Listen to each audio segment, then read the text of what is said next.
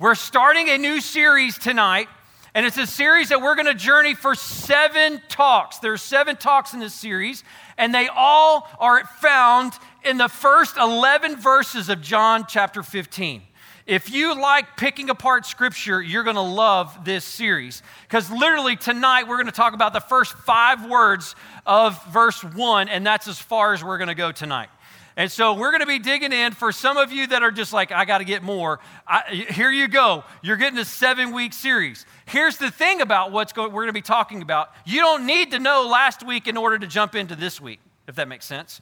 So uh, just know that we're diving in uh, pretty quick starting in John chapter 15. So I want to ask you a question Do you have attachment issues? Yes or no? Yes. I agree. I think we all have attachment issues, right? And we attach ourselves to, oh, so many things, right? Um, I, okay, in a moment of sheer transparency and confession, all right? In this mere moment, I'm to count to three, and I want every one of you to say what's the one thing you're most attached to in your life. And we'll all say it out loud so nobody really hears it all together. But anyway, does that make sense? So, in a think about it. Some of you are like, okay, I didn't, I wasn't ready to answer that question, but now I am. Think about in your life, what are you attached to the most? You ready? One, two, three. My Jeep. That's really great. Y'all heard everything that I said, right? gum microphone. so what did I say? My, yeah, my Jeep. All right. So I'm attached. I have a Jeep. And right now it's a sad day for Steve because my Jeep is in the shop. And it's been in the shop for the past six days. And we had an incredible weekend. Like I wanted to take the top down, the doors off, and run around and go down to the you know river and watch the sunset with my family, and I couldn't do it. I'm attached to my Jeep. The Lord has been teaching me about my attachment issues, right? Hey, we all have attachment issues. And here's the thing here's the question I want all of us to think about when it comes to our attachment issues Does it really overrun our life? If that issue, if that attachment was drawn away from you for whatever reason, what effect would it have on your life? Depression. all right, let's be honest, all right? Um, if it has such a huge effect on your life, that whatever you pull yourself away from that attachment, that you can't live without it, it's probably not the right attachment to have. Here's the thing all of us, all of us have this tendency to long for the thing that will satisfy us the most. We pursue this, we go after it, we'll do everything we possibly can to crave it, we'll do whatever we can to have it in our life all the time. And that creates issues in our life, right? When that attachment dominates us so much that that's the only thing that we can think about. I love what Jesus says in John chapter 15, verse 1, because he challenges the attachment issues of all of his listeners. He's challenging you and me on what are the things that you are attaching your life to? What are the things that you are pursuing what are the things you're spending your money on? What are the things that's got your attention? What's the thing on your social feed that you follow the most? He is challenging all of those things. And he challenges all of us to dig deep and to realize that maybe, just maybe, you're attaching yourself to a fake vine that will only last temporarily, it will never last eternally. And so here I am I'm declaring God's word to you as clearly as I possibly can. Over the next seven weeks, we're going to challenge that thought, all seven talks. And we're going to understand what does it mean to abide in Christ. So let's look at John chapter 15. I want everybody to find it in your Bible or in your Bible app. We also have it on the screen for you. But John chapter 15, and we'll start in verse 1. If you have it, say, oh yeah. If you need more time, say, hold up, brother. Okay, there's a lot of y'all. Y'all need to hustle. Come on. John chapter 15. Or you just wanted to say that, right? Okay. All right, here it is. John chapter 15, verse 1. I am the true vine. He starts out in a powerful way in this passage. There's so much truth here And like Grace said, it's one of the six I am statements, and it's the last one that Jesus says before he heads to the cross. I'll kind of paint the picture for the context here in just a minute. My Father is the vine dresser. Every branch in me that does not bear fruit, he takes away. And every branch that bears fruit, he prunes it so that it may bear more fruit. You are already clean because of the word which I have spoken to you. Remain in me, and I in you. Just as a branch cannot bear fruit by itself, but must remain in the vine, so neither can you unless you remain in me. I am the vine, and you are the branches. An identity statement right there. The one who remains in me, and I in him, bears much fruit, for apart from me, he can do nothing. If anyone does not remain in me, he's thrown away like a branch and dries up. They gather them, throw them into the fire, and they're burned. If, if you remain in me and my words remain in you, ask whatever you wish and it will be done for you. My Father is glorified by this, that you bear much fruit. And so prove to be my disciples. I can't wait till we get to that verse, y'all. That's going to be good. Just as the Father has loved me, I also have loved you. Remain in my love. And if you keep my commandments, you will remain in my love, just as I have kept my Father's commands and remain in his love. These things I have spoken to you, so that my joy may be in you, and that your joy may be made full. Y'all, that is Truth City in those 11 verses that are right here. So let me explain kind of the idea, the, the context of what's going on. Oh, on a side note, how many of you are doing a HEAR journal right now? If you, if you know what I'm talking about, a HEAR journal, H E A R. I have structured this talk just like that. We highlighted the verse, I'm going to explain it, I'm going to apply it, and we're going to respond. All right? So I've, I've structured this talk exactly like that so all of us can follow along. Does it make sense? How cool is that? All right. So I just highlighted the verse. Uh, let's explain it. All right? John chapter 15 is in the last kind of discourse that Jesus makes as he is journeying to the cross. It starts in chapter 13 when he invites his disciples up to the upper room and he says, Hey, let's go have a dinner together. And it's the Last Supper. He starts by washing the feet of the disciples. How many of you remember that story? They're eating dinner at that time. He takes off the robe, he puts, gets down on one knee, and he starts washing the feet. And that's when it starts. That Jesus starts this last discourse before he gets to the cross. And as they get to chapter 14 ish, there's this incident that happens at the table that kind of rocks the world of all the disciples. And it's this moment when Judas betrays Jesus. It's the moment when Judas dips his hand in the dish at the same time that Jesus does. Y'all remember this? And, and Jesus looks at him and says, What thou doest, do quickly. And Judas runs out of the room. At this point, the evil one had taken over him, and he was off to sell him out for so many pieces of silver, right? And Judas is headed out. And this tragic moment when one of the 12 gets up from the table and leaves the room. This is very key to understanding chapter 15 when Jesus says, I am the true vine. And he uses this word abide. And then we get into chapter 15. And Jesus makes this statement about a vine.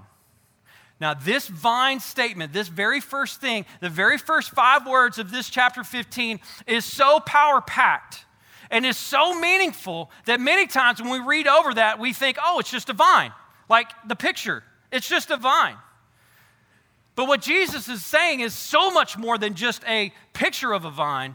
He's talking about the identity of the people that he's talking to. Oh, this gets so good. And so as you as you hear Jesus say these statements that I am the true vine, I'm going to unpack it a lot of it for you tonight. Just so you can understand what is he trying to say and what does that mean for me. And so you have here this word abide.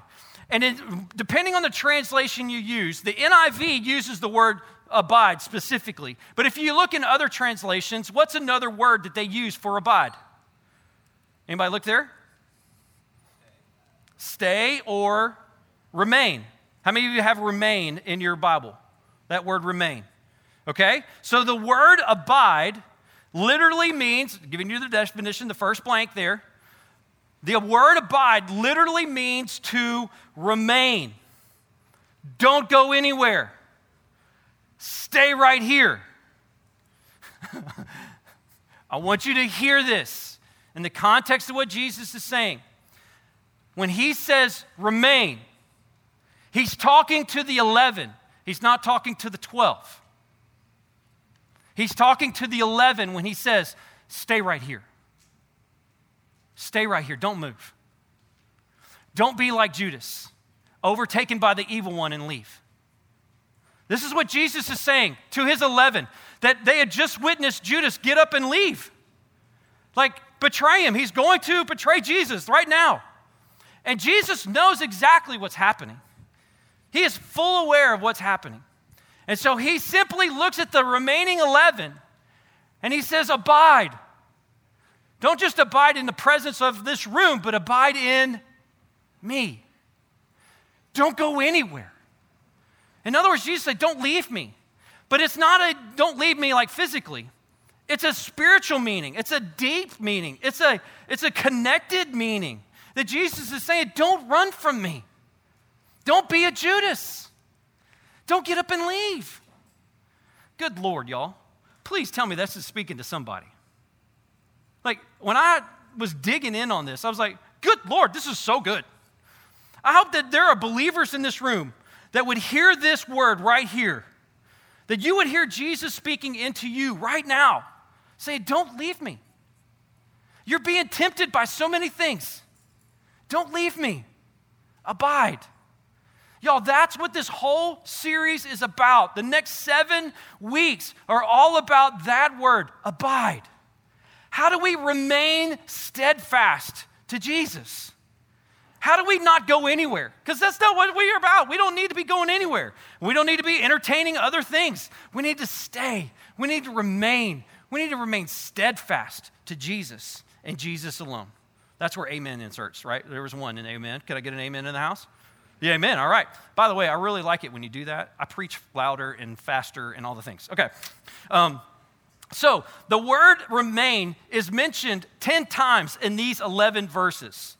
10 times. So Jesus is making a bigger statement than just, hey, remain in me. Like he says it over and over and over and over. He says it 10 times. And the reason why he says it 10 times is because he's making a point. Usually, when a communicator says something more than once, or when your teacher says something more than once, what do you do? You write it down, right? In your notes. Just what Jesus is saying remain, remain in me. And he explains to his disciples what that really means. He talks about bearing fruit. He uses this analogy of a vine and being connected and not being connected and what happens when you are attached to him and when you are when you're not attached to him. And then he ends it in verse 11 by saying it's a joyful thing. Your life can be full of joy if you remain in me. That's something that Jesus promises that the world cannot. True joy. Ooh, that's a good one right there. Somebody, ought that's tweetable. All right. Um, so let's talk about the vines. Why did Jesus use the word, I am the true vine? Because it meant a lot to the Jews back then. And here's the reason why I'm going to explain it to you. In the Old Testament, the nation of Israel was described as a vine. The nation of Israel is those that crossed the Red Sea, wandered in the desert for 40 years because they walked in disobedience. Then they had a promised land. Joshua moved them into the promised land. And the whole nation of Israel was, it, was, it, was, it for to use the word train wreck was probably, is, is to use it lightly. Because honestly, Israel was roaming the desert because of their disobedience. They really did not follow Jesus or didn't follow God exactly the way they should have. And the Israelites made, pro- made promises and broke those promises and made bad choices and followed those bad choices. And it was just literally the wandering of the Israelite nation. And God uses the illustration, uses the word vine to describe them. And so in Scripture, you see that there are three different types of vine. The first vine is a vine of the past, a vine of the past. And I'm going to show it to you. A vine of the past. In Isaiah chapter 5, verses 1 through 7, this is what it says Let me sing now for the beloved a song, my beloved, about his vineyard. My beloved had a vineyard on a fertile hill. He dug it all around, clearing its stones, and planted it in the choicest, uh, planted it with the choicest vine. And he built a tower in the middle of it, and he carved it out of that, out of a wine vat in it. Then he expected it to produce good grapes, but produced only worthless ones. He's talking about the nation of Israel. What I intended for good, it didn't end up good. They produced worthless grapes. And now, you inhabitants of Jerusalem and the people of Judah, judge between me and my vineyard. What more was there to do for my vineyard that I have not done it, that have not done in it? Why? When I expected it to produce good grapes, did it produce worthless ones? That's a question. So now let me tell you what I'm going to do to my vineyard. I will remove its hedge, and it will be consumed. I will break down its wall, and it will be trampled ground. Y'all, it, that doesn't sound very good, does it? That Jesus, or that God would say that the nation of Israel is like a vine that I intentionally put them in a choicest vineyard. It means the best of the best. Like I gave you the promised land, but when you came into the promised land, it, you didn't produce good fruit.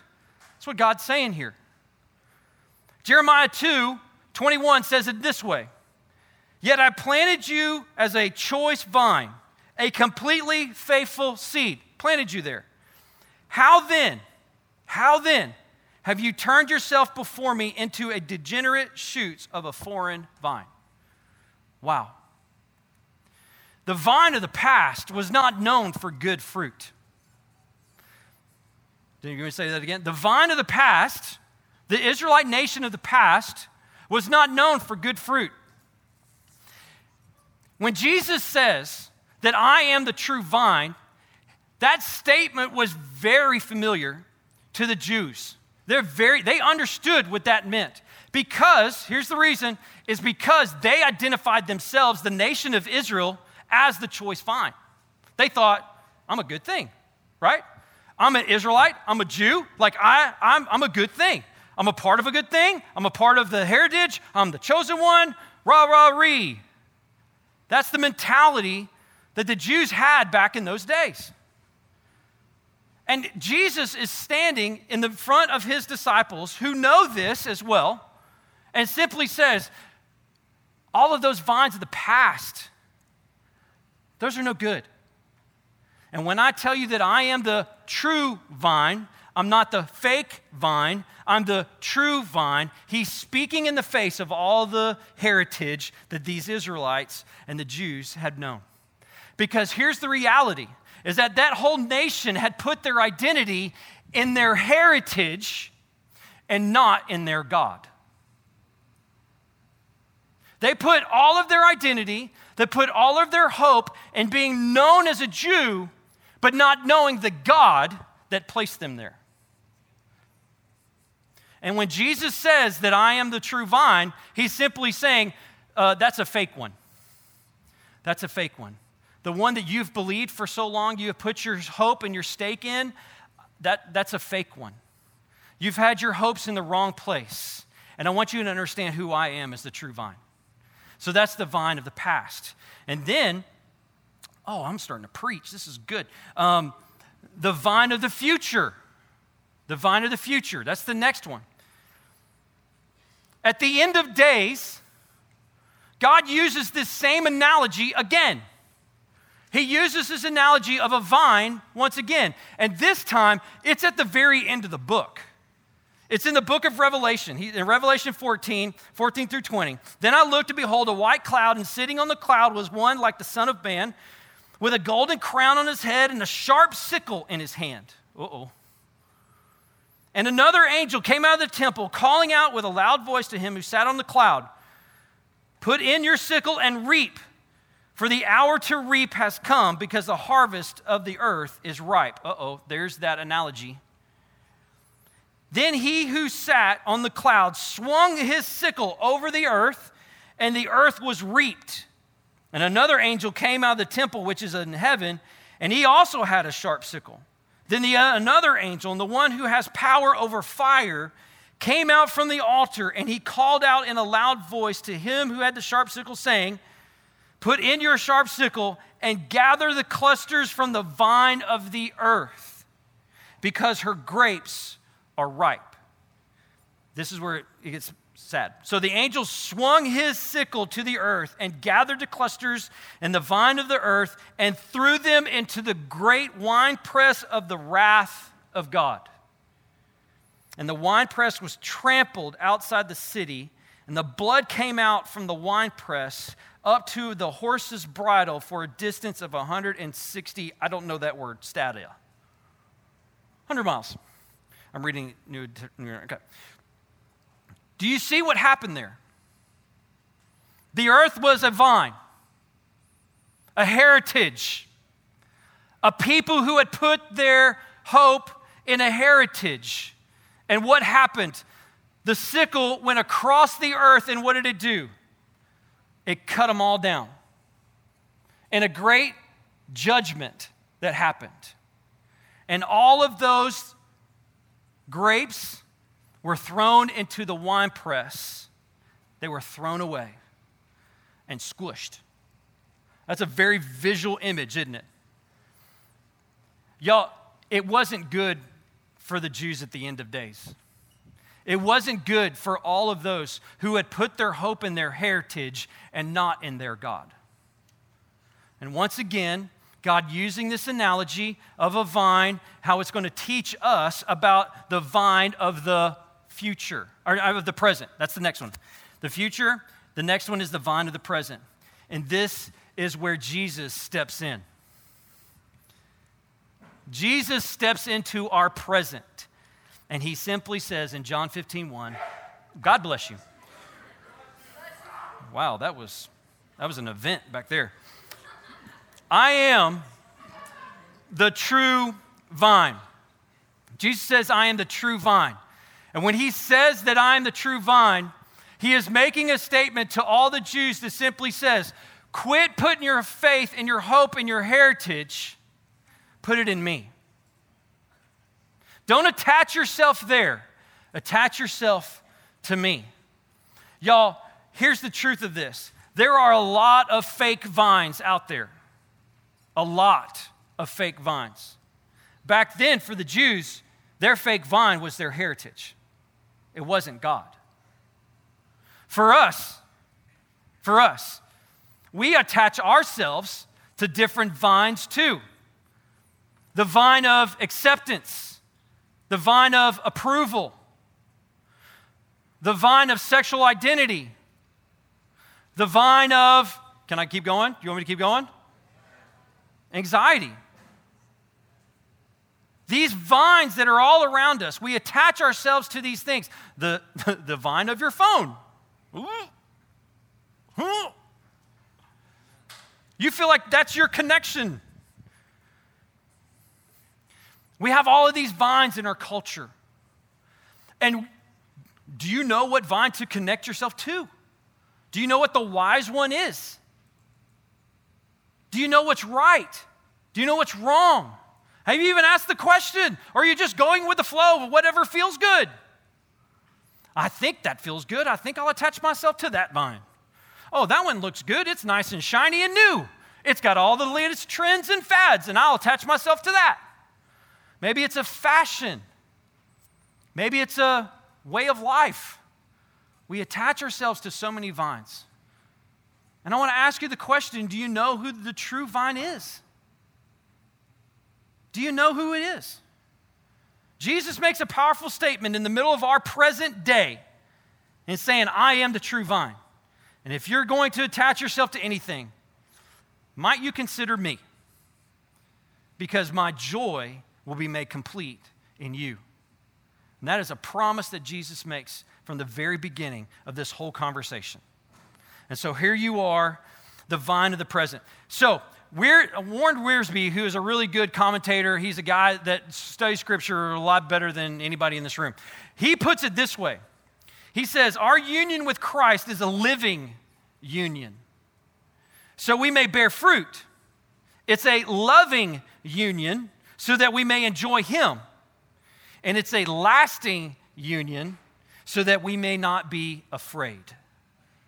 Here's what I love. What Warren Wiersbe is saying is that the union or the attachment that we have for Jesus is lasting, it's loving, and it's going to be, be there forever. It's, uh, oh, it's living, it's loving, and it's lasting.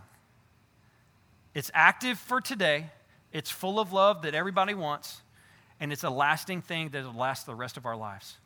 Jesus promises something that nothing else, nobody else can promise.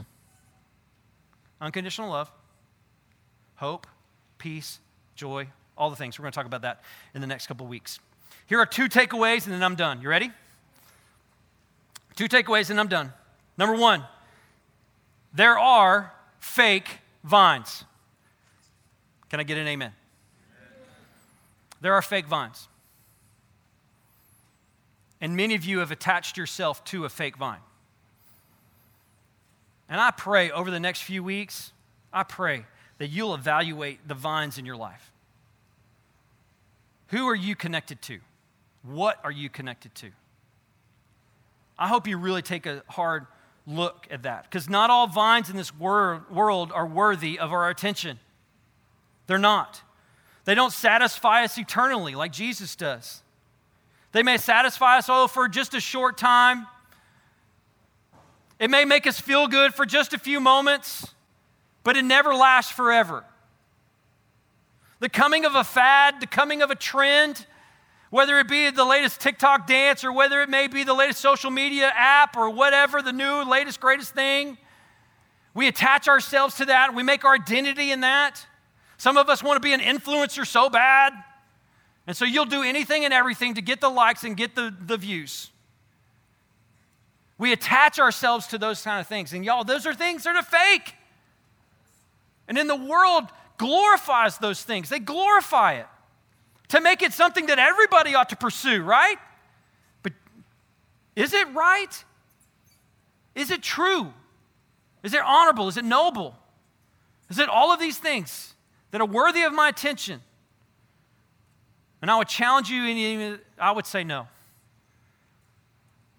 Oh, you can be a part of those things. You can be connected to Jesus, but they don't influence you. The influence comes, and we're going to talk about being connected to the vine. The influence comes, and our life source comes from Jesus, not from all this other stuff. To be known, our desire, I put it this way our conquest is to be known is a fake vine. Our desire to be liked is a fake vine. Our pursuit of first place is a fake vine. Sexual pleasure, a fake vine, especially outside the bounds of marriage. Identity based on feeling or preference is a fake vine. And the evil one wants to break you off of the true vine. He's going to do everything he possibly can to put fake vines in front of you. Because the one thing the evil one doesn't want is for you to be attached to the true vine. Takeaway number two, and I'll wrap things up Jesus is the real vine. I know some of you, this is a far out concept for you. You have never even thought that this would even be true or could be true of you. Can I make Jesus my real vine? How do I do that? I'm glad you asked. I hope in the next few weeks you'll keep coming and you start asking yourself that question How do I connect myself, attach myself, abide in Christ and Christ alone? What does that look like for me? And I pray over the next couple weeks that you'll discover that. But here's the thing in John 10 10, John, uh, Jesus promises a life full of abundance, overflowing. He also promises in John 14 6 that I am the way, the truth, and the life. There is life in Jesus. And it's a life that none of the other vines can handle. There's a life in Jesus. Try Jesus, y'all. Just see what happens. Give him your life and see what happens. Hope, peace, love, eternal life, joy. And that's the joy part gets me fired up. I can't wait till week seven because that's how we end it. We end it in understanding what true joy is because in abiding in Christ, we discover what joy really is. Because here's my, here's my thought about all of us in this room we all want that. I think every one of us in this room want satisfaction and you want to find joy. What makes you happy? And here's the thing joy is not happiness. Joy goes much deeper than superficial happy. It goes way deeper. And y'all, in the next couple weeks, we're going to understand what does fruit look like? How do I um, remain in Him? How do I stay connected? There's so much truth that's in these first 11 verses, and I can't wait for us to unpack it week after week after week. So, that's week one. I'm done. Whatever. You boys in the back. Hey, either you're clapping because the time is up or you're being sarcastic. Um, here's the thing Are you connected to Jesus? Because for us to really unpack what it means to abide, we need to know who or what are we abiding in right now. What are you pursuing in your life? What are you attached to in your life that you feel like is meaningful? But maybe tonight, for the moment, you're realizing, maybe the Holy Spirit speaking to you, you're realizing in this moment, oh, but wait, there's Jesus. Oh, but wait. This guy, Steve, is up there talking about Jesus, the one true life. I don't know what that is. Some of you may be pursuing drugs as your satisfaction. You may be pursuing sex, believing that the sexual pleasure is all that you need and crave in life. Maybe some of you are struggling with identity, even questioning your sexual identity. Maybe some of you are really struggling with anxiety, full of fear that it's washing out your faith. And y'all, there's so many things that we are allowing to detach us from the one true vine. And we have pursued all of these things that in, in the world would say, and even the believer in what Bible would say would be sinful brokenness.